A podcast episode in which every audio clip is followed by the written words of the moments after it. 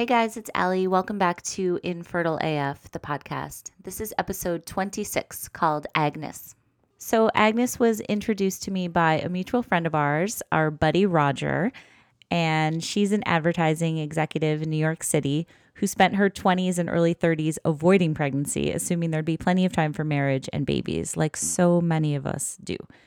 Uh, at 36, she decided to freeze her eggs and she chronicled the whole thing on this great blog called Frozen Please, which then turned into a book called Eggs Unscrambled. And the subhead of that book is Egg Freezing, Fertility, and the Truth About Your Reproductive Years.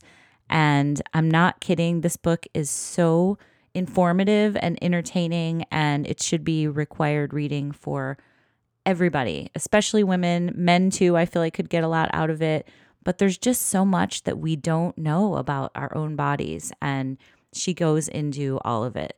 So I knew we would have a great conversation, and we did.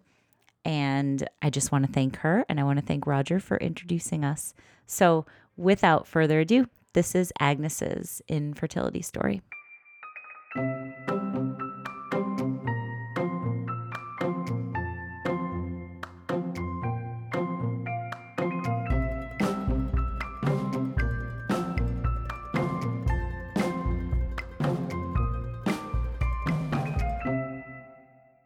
Agnes. Hello. So, it's so good to meet you. Thank you so much for doing this. I love your book. I just want to say, first of all, that you have this book that came out, was it 2017? Mm-hmm. It's called Eggs Unscrambled. It's just such a great book about egg freezing, fertility, the truth about your reproductive years. Thank you for deciding to share your story. And I definitely want to talk about the book a lot more, but let's start with how it all started for you. So it was 2012, I believe, that you yep. kind of started to try start trying to have a baby and what happened. Yeah, so I got married in 2010 and around 2012, probably before 2012, we started to kind of actively try and I think as the case with most of these fertility journeys, you start trying just by stopping protection. You stop worrying about when you're ovulating, mm-hmm. if you even know what that means, which mm-hmm. I didn't at the time, and I'll get into that later.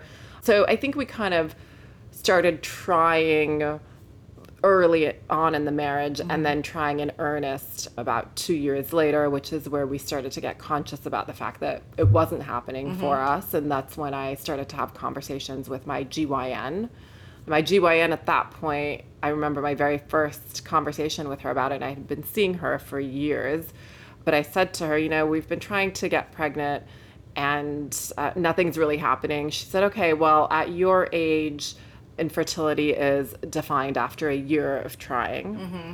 When you get older, it's six months, but at your age, after a year of not trying, you would go and see a fertility doctor. She said, What I would recommend is timed intercourse. Um, That's sexy. It, so hot, it's especially so hot. like for newlyweds. Like right. there's nothing hotter than that. Exactly. Um, and it gets especially tricky when people are traveling for work and then you suddenly have to like put things in the calendar. Right, right. So you had this really high pressure, high stress, high travel job at yes. the time and sounds like you still kind of do traveling yeah, a lot. Yeah, that has not changed. Yeah. Something's never changed. So that's adding that that adds to, pressure. That yeah. definitely adds pressure. But I think the biggest moment, the biggest sort of wake up moment for me uh, during that time was having the conversation with Dr. Dunham, who who's my GYN, and she said, "Why don't you pick up the fertility a fertility kit, um, or sorry, an ovulation kit mm-hmm. at a Duane Reade and just start figuring out when you're ovulating. And I was like, wait, what? She's like, yeah, just start timing sex around ovulation. And honestly, at that time, like I knew that you ovulated, uh, mm-hmm. but I never considered that you actually have to be so specific about the timing of it that like they make kits for you to pee on now to figure right. out when you're ovulating. And I didn't realize that you really could only get pregnant a few days out of the month at a very specific time. Yes. And so I was like, oh my God, like there's been so many times that we thought we were trying uh-huh. and just getting off the birth control pill or getting off whatever form of protection isn't necessarily trying or trying hard enough if you don't know exactly when you're ovulating. So, but Yeah. that for me really highlighted how little I knew Yes. about my body and how the reproductive system works. And I think we are so conditioned in high school, rightly so,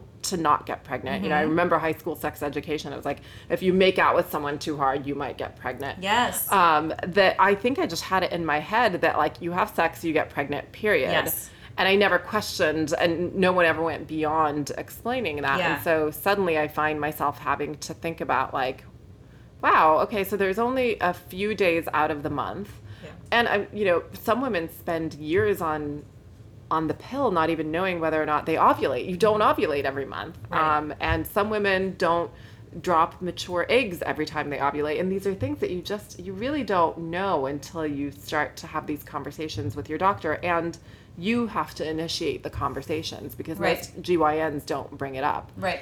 So that's when I got inspired to kind of start being a bit more vocal about it. And I kind of at that point made the decision that if my ex husband and I were going to go through the whole fertility thing, that I would be quite vocal about it Mm-hmm. and that I wouldn't, like a lot of my friends and a lot of women I know, keep it so private. Yeah. Because I just felt like that contributes to the a misinformation about it and the assumption that everyone's getting pregnant miraculously on their own in their mid 40s but also to take away from the shame of infertility. Um, and so when my ex and i went through it we were pretty open about the fact that we were trying to get pregnant that we were doing iui and the drugs and everything else. And then you know we went through what i describe in the book as fertility treatment light Right. um, I which- love that. I love that. So that's what you called the IUI. That's what I call the IUI Yes. with no drug. Well, no, that's actually what I called timed sex with Clomid. Okay. Um, and Okay. timed sex with certain drugs that we had to take. And then IUI was like kind of the next step of fertility treatment. And then, and we went through a couple of rounds of those. And when those didn't work, Dr. Noyes, my fertility doctor, said, okay, it's time for you guys to move up to IVF. okay. And Right. at that point, we decided we probably don't want to stay married anymore. So IVF is not a good idea. Yeah. Um, and then coming out of that relationship in my mid 30s, having just spent the better part of two years trying to get pregnant, Uh-huh.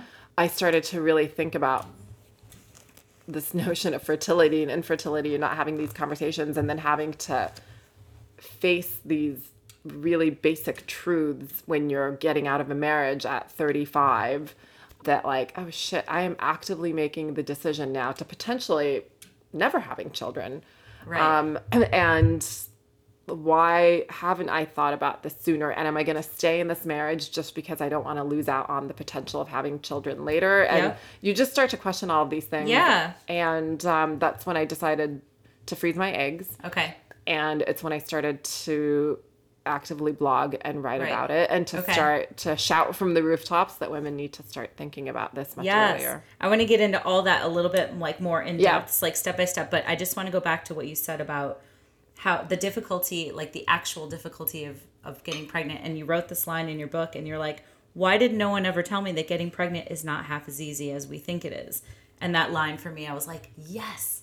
It's so true. Like we must have had the same sex education. It was almost like scared straight, you know, Yes. like everybody was just so paranoid that then I think that it doesn't like do any favors to men and women, Yeah. you know, guys and girls growing up because you really don't know what's going on. And it's crazy to me how little people actually know about their bodies. And, Yeah. you know, we'll talk about this a little bit more too, specifically in your book, but you do this chapter about like the lady bits and you break down like the menstruation cycle. And I have to be honest with you. I was like, oh, I didn't even know that there were four kind of phases. And I was like, I'm 44 years old and I'm like, you know, talk about fertility and infertility a lot now, and I didn't know that. Yeah. So it's like, Yeah. wow, there's so much that we don't know. So I thought There- that was really interesting.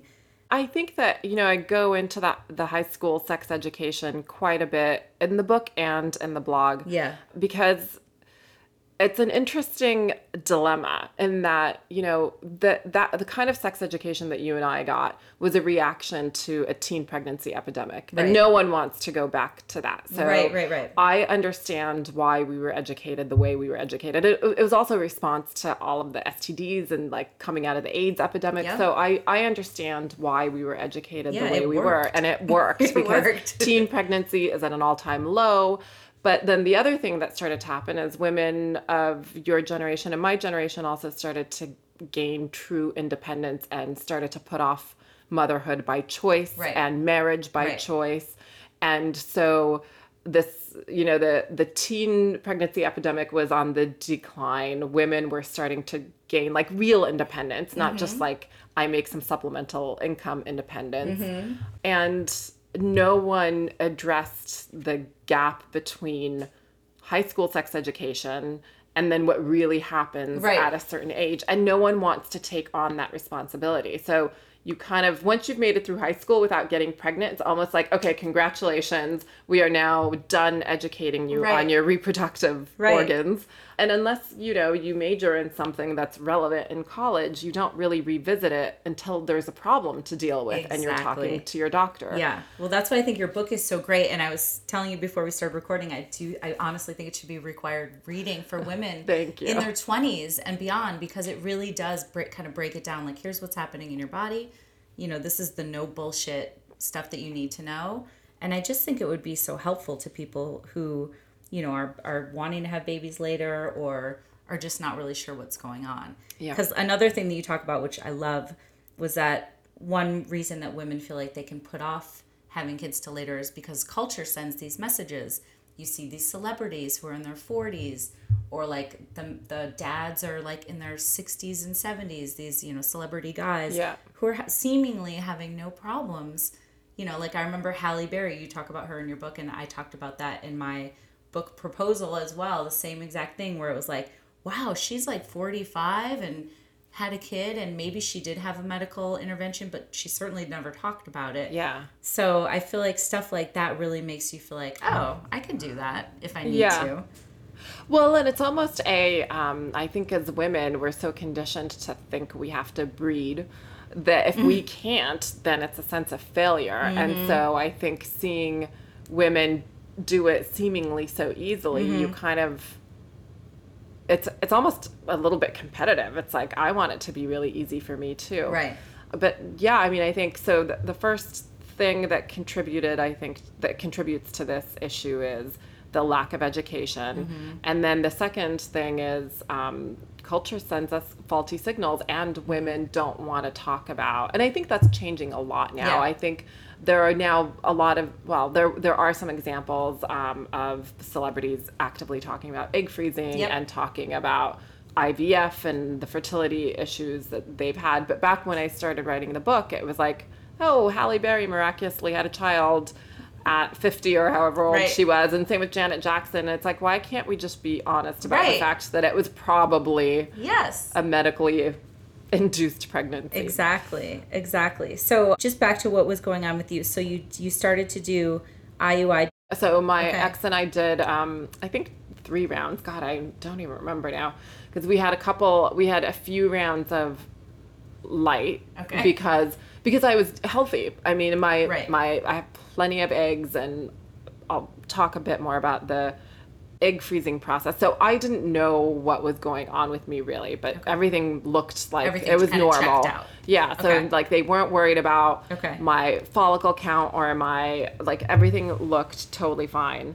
So I'm not sure why I wasn't getting pregnant. And then I learned through the egg freezing process so much more about my body and what was going on. But but my point is, is we went through a lot of light treatments, and I say that in air quotes because my doctor was like, "You're totally healthy. There's no reason that you shouldn't be Right. getting pregnant. You just have to like keep trying it will happen and so with that in mind i thought well i don't want to move up too quickly then to iui and ivf because if she's saying i'm fine then i'm Uh-huh. going to keep trying so we we did at least four rounds of like i was taking clomid and we were having timed sex and when that didn't work we finally moved on to i think two rounds of iui Mm-hmm. and after that second round is when she said move up to ivf but even that was taking a toll on our marriage Yeah. and so tell me I about just, that if you don't mind. Like, Yeah. what, what was going on?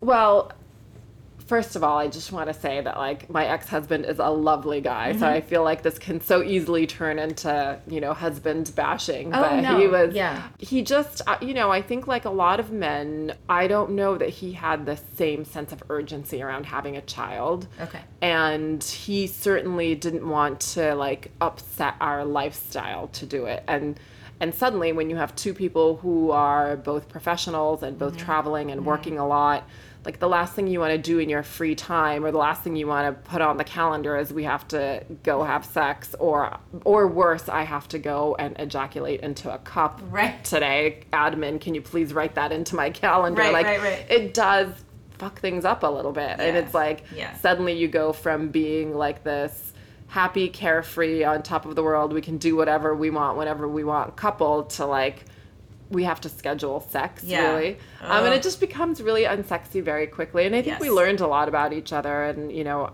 i learned about how he coped with stuff and life and stress and Uh-huh. he learned how important a child was to me and like that it would drive me a little bit insane if Mm-hmm. if that couldn't happen Yeah.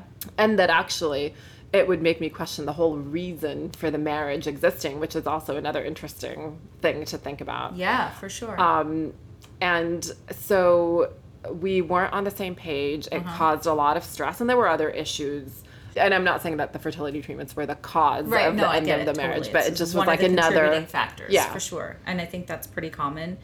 And you know, I love that you also mentioned that you did. You know, you you have to weigh your. Am I going to stay in this to have you know a biological kid with this person? And I think sometimes people do do that. Yeah. And they end up. So I think it's really brave and like honorable that you were able to recognize like okay, even though this is going to put the future and having kids up in the air, it would might be easier to have kids if I stayed with him. yeah I think that's great that you took the leap and were like, this isn't my person, you know? Yeah. Yeah, and it was a hard thing to do, especially at that age. Mm-hmm. Um, it's not like I was 28. I mean, I, I also wasn't 45, but Right. it was a weird No, age yeah. to make that decision. Yeah, And totally.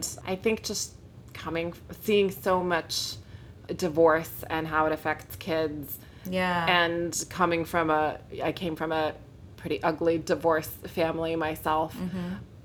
And, and people do it all kinds of Mm-hmm. Sure, different yeah. ways. Like I have, I also have lots of friends who get a divorce and they're all lovely and friendly and, and all honky dory and it's probably even healthier than if, if the parents had stayed together. Mm-hmm. But I I personally didn't want to be in a situation where I was getting a divorce at 42 with a couple of kids in tow versus at 35 with like myself still intact Yeah. and like coming out of it unscathed. right, right. Um, yeah. And get I. I knew deep down inside, and I didn't know how yet, um, but I kind of knew that like I would figure out a way that if Mm-hmm. I wanted to be a mother, I would become a mother, whether that was me doing it alone or Mm-hmm. finding someone else. But I think the egg freezing bit also made it feel like there are things I can do to preserve my ability to Right. have children. Okay, so so you took a break and you and your husband split up. How long before you decided to kind of take charge of your fertility and go through with the egg freezing and all of that? Um, I decided pretty early after we split up, Yeah. but I finally did it like a year later. Okay.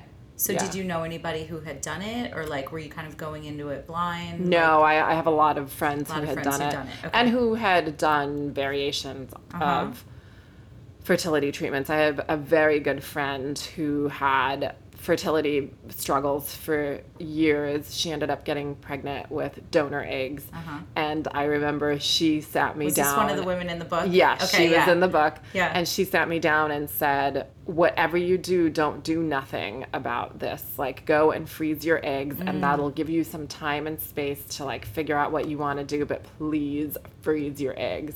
And so I was like, Yeah, you know what? You're right. I do I do need to do that. Uh-huh. Okay. So I did it um about a year later. Okay. Yeah. So how did you prepare for it? You said that you were you wanted to get in like the best emotional and physical shape Yeah. your life. So what kinds of things were you doing?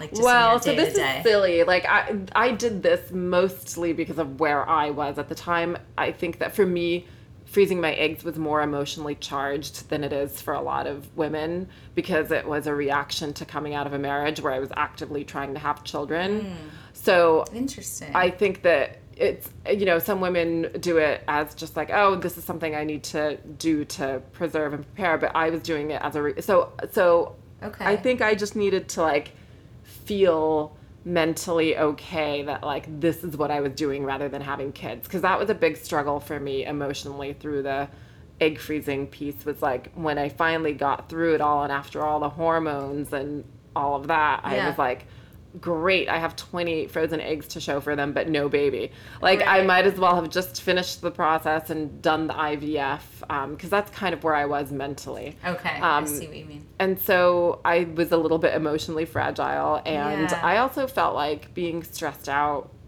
clearly did not help in getting pregnant. Right. So I wanted to make sure that I was like in the best state of mind to Mm-hmm. produce as many eggs as possible. I, I, you know, a lot of women, if they don't produce enough eggs the first time, they have to go through two rounds. I was like, I can't afford to go through two rounds. I need this one round to Mm-hmm. be really successful.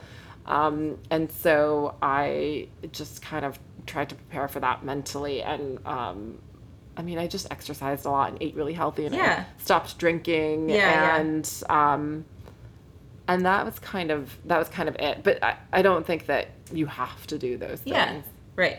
So you started your blog as you were going through the process Mm-hmm. called Frozen Please to document everything and it ended up becoming this huge thing and you were doing like all these different components and you had contributors Mm-hmm. and all this stuff which eventually led to this book deal which is incredible. So tell me about what happened once the blog got going. Like was it therapeutic for you? And what was the kind of response that you were getting from people too? It was therapeutic, but I don't think that's why I was doing it, although that was a good little side effect. The response was so incredibly positive. Mm-hmm. And now, like, now I look back and I cringe a little bit because I was so open and. And, and I don't regret it at all. It's just like seeing yourself on video, giving yourself shots, and like Right. putting it out there for the world to see. It's like, wow, I really did that. I really put it all out there for the world to Yeah, see but it's so great. and I'm glad I did. Yeah. It's just it's a funny thing to look back at Right, now. right, right. Um, but the response was so positive. I mean, everyone just wanted to know more. Everyone was like, "I'm so glad you're finally talking about it." Like suddenly, women came out of the woodworks and Yeah. started to tell me about their own struggles. And the thing that I learned um, through writing the blog is that once you start talking about it, women are really open and honest. They just need cues Mm-hmm. from other women. And I did this big talk at JP Morgan Chase um, about a year ago, Mm-hmm. and there must have been like two, three hundred women in this giant auditorium. Mm-hmm. And this is at like this is a place of business. Right. Like this is where all these women worked. And I was up there with the with my client at the time, the chief brand officer, Susan Canavari, who's also now a great friend of mine, and she was interviewing me. And then we took questions from the floor, and we didn't think there would be that many questions because it's a giant auditorium and it's super personal, and these Mm-hmm. Yeah. women all work together. But Yeah. I think, and then, and it, the like, we went way over in time. People got so personal, asked so many questions, and told their own stories. I felt like it was a giant therapy session Yes. for everyone. So I think the point is that the blog, or wh- whether it's a panel um, discussion or an Mm-hmm. interview, um, or the blog, once you talk about it openly, women will open up and will ask questions and will share their own stories. And I Mm-hmm. Think, um, I think especially if women in certain positions start doing it, like. I think one of the interesting things about the Chase example that I just shared is that the CMO of Chase, who's a woman, got up and shared her own story when Mm-hmm. she introduced me. And so I think that also inspired women to, Right. to share because it's like, oh, she did it and she's in this position of power and making decisions Right. here. So it's okay for me to share this Yeah. story. No one's going to shame or judge me. Yeah, me. I think there was a big thing that happened when Michelle Obama came out about doing IVF Mm-hmm. with Sasha and Malia, and that was almost like a turning point where after she said that in her book and like on her book tour, so many people started Yeah. to come out and be like, "Oh, I you did know, that I too, did that yeah. too, or I had a miscarriage, or Yeah. I've been struggling, or I'm not able to get pregnant." You know, so that was really cool. And you're right, like those kinds of people opening And and doors. that's that's kind of what the blog ended up doing. Like I got so many messages from people. yeah, And I was like, "Oh, wow. That I mean, people were sharing really right, personal things." yeah. So tell me how the that t- turned into a book ultimately. So the blog I never had like a long term plan for the blog. I, I wanted a I have a full time job that pays the bills. The blog certainly wasn't doing that. it was my little side hustle slash it was just a passion project. Like I never expected it to go anywhere. But um and I thought, well, after I'm done with egg freezing, I'll probably stop with the blog Mm-hmm. and um and focus on one job at a time. But I had a publisher approach me. She, a friend of mine, mentioned my blog to her, mm-hmm. and she looked at it and she thought, "Oh, this is great! Like this is so of the moment." Mm-hmm. And it was, you know, when the whole egg freezing thing was starting to blow up. So she approached me and said, "How would you like to write a book?" And I naively thought, "Well, how hard could it be to write a book?" Right. You're like, I'll just turn these blog Sure. entries into a book. Yeah. Yeah. She's like, now it has to be like content that is totally exclusive to the book. I was like, "Uh, okay, well, I better start blogging. I stopped blogging like now Right. because I'm gonna run out of Totally. content. But um, so that's how the blog turned into a book. Okay. She approached me and Yeah. asked me if I wanted to write a book. And how was the book writing process for you? it was so difficult. it sure. was really hard. Um, yeah.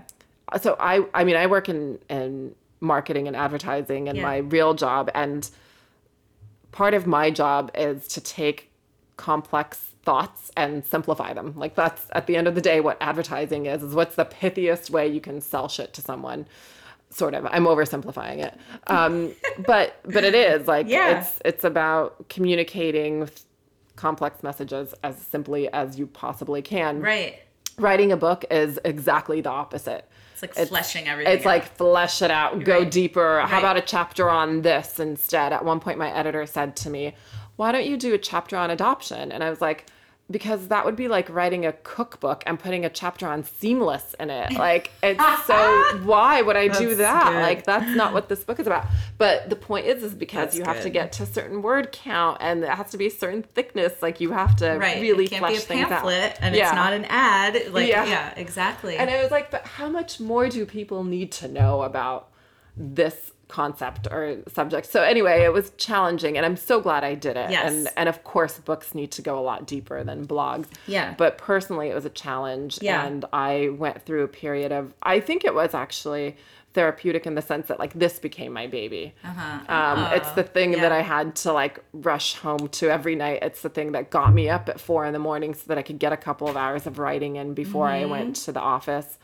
So it it was um, especially you know coming out of a marriage and having to put off parenthood for a while. It, it was a really good way for me to like kind of get through that and at the end of the day, I think it taught me a lot about myself, but it also um, produced something that I think is really important for women to know about and read. Um, yes. but yeah, I, I, I don't know. You know, people always ask me, what's the next book? And I'm like, i, I don't know if I have another book in me unless someone just wants to go ahead and write it for me. Because it is, it's actually kind of a, it's such a solitary exercise. You know, again, in advertising, you collaborate, you get lots of thoughts and inputs from lots of different people all the time. When you write a book, the editor doesn't even want to talk to you until you've written like 20,000 words or whatever it is. Right. Um, so it's, it's a very different kind of Yeah. creative mindset. Well, I think that the book, I said this before, but I'll repeat, it's so good and your voice is so unique and like you make it very interesting and there's funny bits and there's sad parts, you know, it's, it's all the things. But I love in the dedication that you write, Mom, I haven't given you grandchildren yet, but how about a book in the meantime? And I was like, okay, that sets the tone for the book. And it was like funny and heartfelt. And I thought that was such a great Thank dedication. you. Um, but then right off the bat, you get into a lot of stuff that I want to talk about a little bit more too women's reproductive rights. Mm-hmm. And like what's, you know, I think it was 2016 when you Yeah. started writing it. So yeah. the he shall go remain nameless Yeah. the uh, you know our new president was in office and you you write um, america elected a president who's threatened to seriously hinder women's rights by among other things disavowing our reproductive freedom which is so true and i agree with you but since then it's only gotten worse right with all the shit that's going on Yeah. right now so Yeah. what's your take on it all this roe v wade and the abortion clinics and it's like handmaid's tale in real I life mean, it's it's truly scary. Uh-huh. And it's so it's it's actually something that is hard for me to reconcile the two ends of the conversation. And I, I kind of I talk about birth control as a spectrum of birth control right now is defined really as birth prevention. Mm-hmm. But birth control really should be about preventing birth when you don't want to get pregnant, but it's also about how do you get pregnant when you do want to get pregnant because control is also being able to proactively help that process along Right. rather than just preventing it. Right. And I bring that up in the mm-hmm. context of this because if you think about that spectrum, birth control as we define it today, the prevention of pregnancy and having mm-hmm. babies is kind of like the Roe versus like all the arguments that we're having right now and the the bit by bit taking away women's rights to these clinics. And on the other hand, the sort of well to do affluent get to have a conversation about how they proactively get pregnant and fertility treatments. And the two are so disconnected. And I think that just highlights the gap between the poor and the rich, the underserved and the privileged. And, um, and it's sad to me because it makes me feel a little bit guilty for even having these conversations. I mean, just a couple of years ago, I was thinking about how health insurance needs to better cover these kinds of services and fertility treatments and they're getting there and they should and I still would argue that but it's so hard to stand up on that soapbox and have that argument now when I know that women are actually losing the right to terminate pregnancies Yes. and to Yes. birth control and planned parenthood is being Yes. un- defunded um, it suddenly becomes hard to stand on the fertility treatment soapbox because Yeah. it feels it feels like we have to actually go back in time and help this part of the conversation Yeah, fix first. that first almost. Yeah, and, Yeah. and I don't think that's. I think you can have two You can, conversations but at the I same see time. what you're saying. Well, we should say that you you donate the, some of the proceeds of your book to Planned Parenthood, Mm-hmm. which is amazing, and that's great. Yep. What do you think's going to happen? I mean, and what can we do as women? Like, how do we, aside from like marching and signing all the petitions and donating and you know all the stuff vote- that we do, voting differently. voting, yeah, I do think that we have to somehow figure out a way to change the narrative and the conversation. Mm-hmm. I think that unfortunately, like, so much of the things that we deem right and wrong in this country and so much of our values are steeped in religion and one view when like these are medical decisions. I don't know why this is like caught up in religion and mm-hmm. why it's caught up in politics. These are mm-hmm. conversations that should be had between a woman and her doctor. Um, and I think until we can change the course of those conversations and start to like take the moral judgment out mm-hmm. of whether a woman has an abortion or not it's always going to be really polarizing. And until it's really polarizing women have to get out and vote for the right people. And we have to stop voting for a bunch of old white dicks who Right. are threatening our rights left and right. Right, um, agreed. and that's it. Like Yes. fuck marches. I'm not going to any more marches. Like start voting. Yes, yes. So another thing you talked about in the book that I think is the way that you mapped it out was really great and spot on. And you know, you go through a lot of life phases where it's like not wanting kids, happily married and trying for kids, being single again, wondering how you'd have a baby, and then wondering if motherhood is even the right choice. So, where where are you right now? Like what are you thinking these days if you don't mind me asking? No, not at all. So I actually um, started to try and get pregnant again as a single woman last year. Okay. Um, and I had to go through six rounds of IUI before insurance would kick in and pay for, for IVF. Yeah. So I've that was a process that I started last year. Okay. Um, so you used your frozen eggs or no, did you do you I generated uh, new Gotcha. eggs. Well, and, and again, it was just IUI, so it was unmedicated. Okay. Because So like again, I'm still IUIs. like yes, it's Gotcha. timed IUIs. Okay. Um, I so when I went to freeze my eggs, I had like 34 eggs. They froze 28 of them. I react really well to the drugs. Like Yeah. my ovaries seem to be working. I'm like clockwork. Still, knock on wood. And so my doctor was like, let's just do timed IUIs to meet the insurance threshold.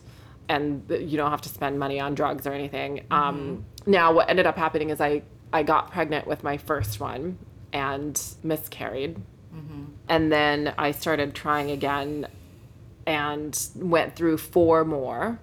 And on my sixth one, I was like, okay, I'm about to start this new job. If I don't get pregnant with this last round, mm-hmm. I'm gonna put this off for about six months just because I I'm okay to start a new job pregnant, but I'm not okay starting a new job and rushing to the clinic every day to like Right. that was gonna be too much. So Right. I decided, okay, for my sixth round, I do want to do a medicated round of IUI. Mm-hmm. And what ended up happening is um, I was giving myself the follistim shots. So the follistim is what stimulates your ovaries to produce more than one mature egg for um, preparation of an IUI or an IVF cycle. But my ovaries, again, react really well to the drugs. And in this case, um, I ended up producing 17, like they were starting to count my follicles.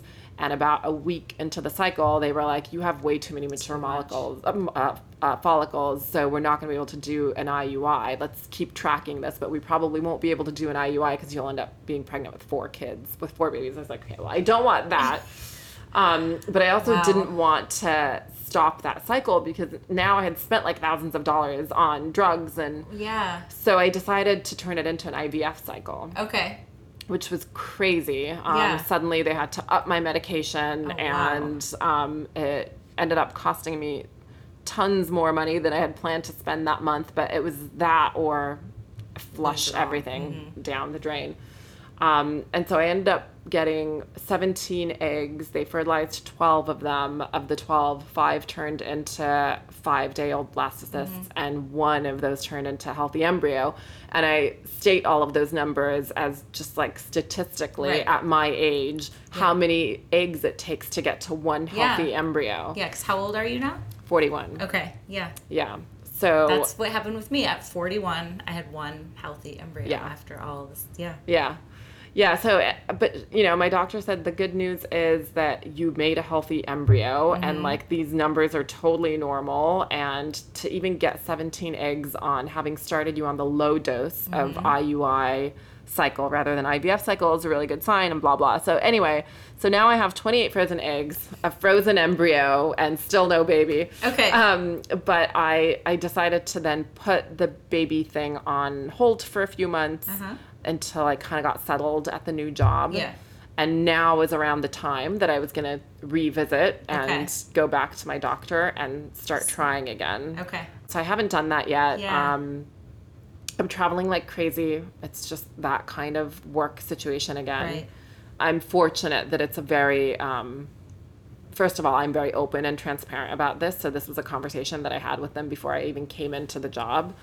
But I'm fortunate that everyone's very supportive. And so I don't feel the pressure of I can't start trying because Right. they're expecting me Yeah. to like Yeah. not try for a while. But, Yeah. but I just would feel better about getting a few things done at work Uh-huh. before I go into this. So I'm a, I'm on a little bit of a pause, but Okay. I think probably in the next few months I will go back and I've already talked to my doctor about what the next step would be at this point.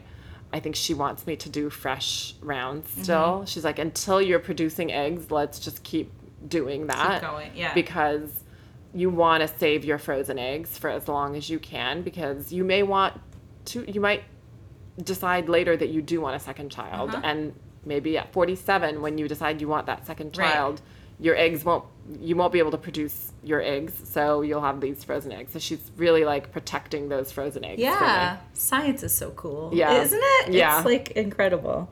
So, in doing all the research and stuff with the book, is there anything that you came across that just really surprised you or like threw you for a loop other than, you know, the like how hard it is to actually get pregnant and all that stuff? yeah Was there anything else that you, you found that you were just like, whoa? I mean I, I think that the biggest thing remains the realization of how not easy it is Mm-hmm. Yeah. you know, I think some of the other things were more like little personal things that I thought about along the way. Like I realized at one point that you know being a single mom wouldn't be the worst thing in the world uh, because you have to think through all these different concepts of like what do these frozen eggs mean. I think a lot of women freeze their eggs thinking, well, I'll naturally I'll meet someone and then we'll use those frozen eggs. But but you know there are other ways to do it, and mm-hmm. I think that that's another thing that women should consider is yeah. like you may not have the traditional family, what whether you're a heterosexual woman or not the truth is, especially in New York City, there are fewer straight men than there are women. And so that is just something to consider. Yeah. And why not? Like, if you can do it, who right. says that you have to have yeah the traditional setup to have a baby? Totally. So, do you have, would that be kind of your advice to people who might be listening, who might be thinking, should I freeze my eggs? Should I not? I think just being open minded to to how you go about things and creating lots of different options yeah. for yourself because it may not work out the way that you thought it would and that's not a bad thing it may mm-hmm. actually be even better than what you thought you were going to get mm-hmm. but and it's not for all women like some women um, they don't want kids enough that they would do it themselves. Like they want the family unit. And I have lots of friends who've said, I've frozen my eggs, but if I don't meet anyone, I'm totally fine to just let those eggs be frozen forever because I'm not really interested in having a child on my mm-hmm. own. And that's totally fine as long as it's how you really feel. Right. Rather than a construct that society has said, you have to be married and you have to have a partner in yeah. order to be able to have a child. Right. Um, and I think that actually yeah. there are some friends who I think if they were a bit more honest would admit that they are they haven't met anyone and they regret not just having a child anyway. Mm-hmm. And so I just think being open minded about it. Yeah, just and, being honest with yourself, like figuring out what you truly, truly want in your heart, right? Yeah. Yeah. Yeah. And being okay with like this is not um, there is no um, there's no right or wrong way to do it. Yeah. Perfect. Well i can't wait to see what happens next for you. Me and too. read your next book. And i want everyone to get this book eggs unscrambled. It's so good. It's really it's it's really entertaining and just really thank informative you. too. So thank you for talking to me today. of course. Thank you